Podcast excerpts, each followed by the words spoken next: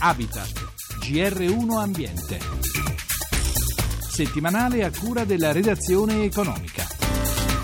In studio Roberto Pippan, la morsa del freddo non si allenta ed aumentano i consumi di energia, dobbiamo importare petrolio e gas, il nostro paese è fortemente dipendente dall'estero per l'approvvigionamento energetico e le cosiddette fonti pulite coprono soltanto una piccola parte del fabbisogno energetico. Ma a che punto è la ricerca sulle energie rinnovabili?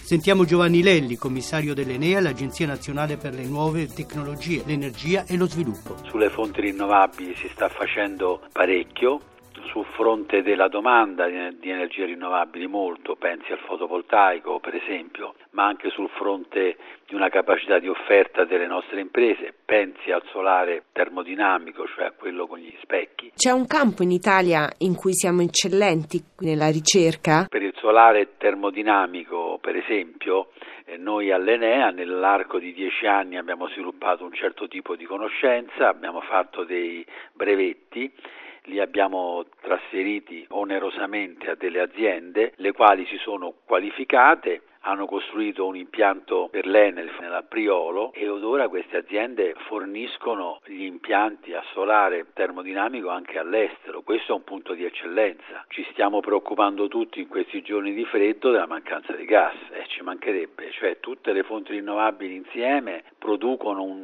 quantitativo significativo di energia elettrica, ma un sistema complesso come il nostro ha bisogno di energia per produrre calore anche e per muoversi muoversi. Bene, nel complesso l'enorme dipendenza che ha il nostro Paese dall'estero per l'ottenimento delle fonti di energia primarie, cioè quelle che poi trasformandole ti fanno l'energia elettrica, ti fanno il calore, ti fanno la mobilità dei treni o delle macchine e a livelli estremi siamo il paese europeo con la maggiore dipendenza dall'estero, quindi le energie rinnovabili rappresentano ancora poco da questo punto di vista. Le nuove fonti di energia, quelle che non dipendono cioè dalle fonti fossili, necessitano di ricerca e di impegno costante nel tempo. Se si vuole veramente svincolarsi ci vuole un grande impegno e per tanto tempo.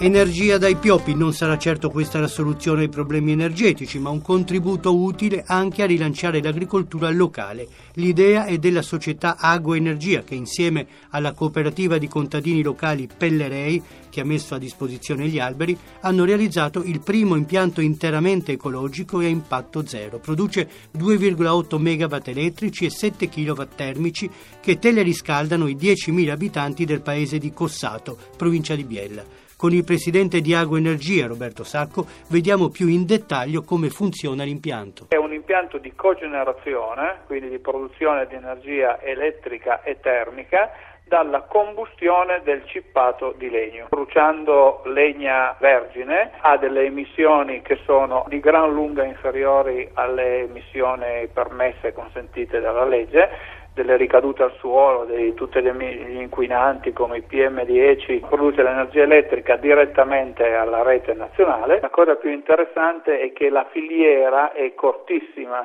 cioè tutto il processo produttivo è tutto locale, cioè noi prendiamo la legna localmente, sia dalla coltivazione del pioppo che dalla pulizia dei boschi che ci sono lì intorno e noi cediamo l'energia elettrica e termica sempre localmente, quindi con beneficio sempre per i cittadini. E quali sono le ricadute economiche? Abbiamo creato una ventina di posti di lavoro locali e in più garantiamo anche reddito agli agricoltori per 15 anni perché una parte dell'alcippato lo produciamo noi, una parte del cippato lo compriamo da dei fornitori locali che quindi hanno una garanzia di reddito costante nel tempo per i prossimi 15 anni.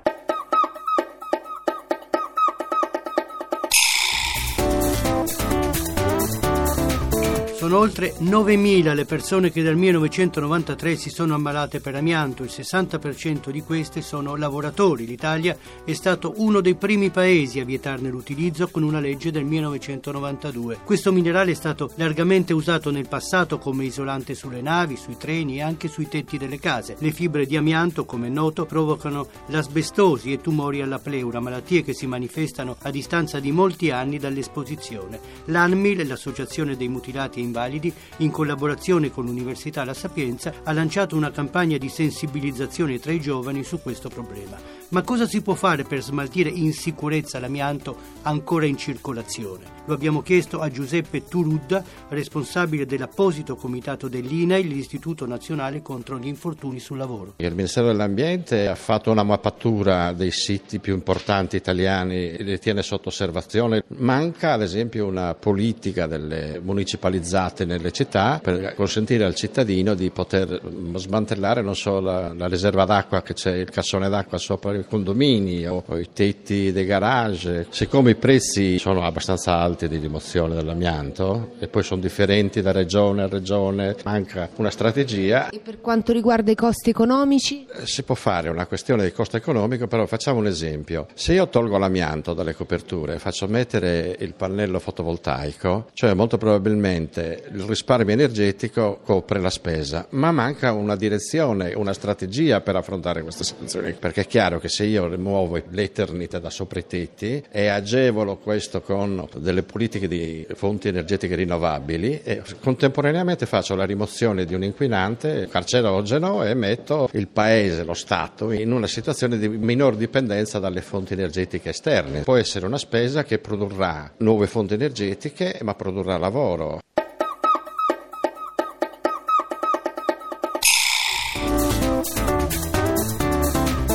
Come si fa a dimostrare se un'azienda è ambientalmente e socialmente sostenibile? Istat e CSR Manager, associazione che riunisce i responsabili aziendali delle politiche di sostenibilità, hanno ideato un nuovo modello di indicatori statistici di sviluppo. Sentiamo allora Mario Molteni, direttore di CSR Manager Italia. La sostenibilità è un tema sempre più rilevante e c'è necessità di misurare perché una volta che ci sono le misure sarà più facile incentivare le imprese e gli altri enti della società ad andare in questa direzione. Quindi qual è l'importanza di progetti come questi? Intendono identificare queste misure e mettere a punto anche dei metodi per effettivamente arrivare alla formazione degli indicatori. Quindi sostanzialmente è una precondizione perché poi si attuino politiche di sostenibilità. L'Italia a che punto è? L'Italia dal punto di vista dei comportamenti è assolutamente allineata con i principali stati europei, quindi non dobbiamo lamentarci di questo. E con questo progetto teso proprio a sviluppare le misure penso che in alcune cose saremo anche pionieri rispetto ad altri paesi. Questo è il primo caso che un gruppo di grandi imprese italiane lavora insieme all'Istat per arrivare ad una armonizzazione degli indicatori. Penso che sia un'esperienza non ancora attuata in altri paesi europei.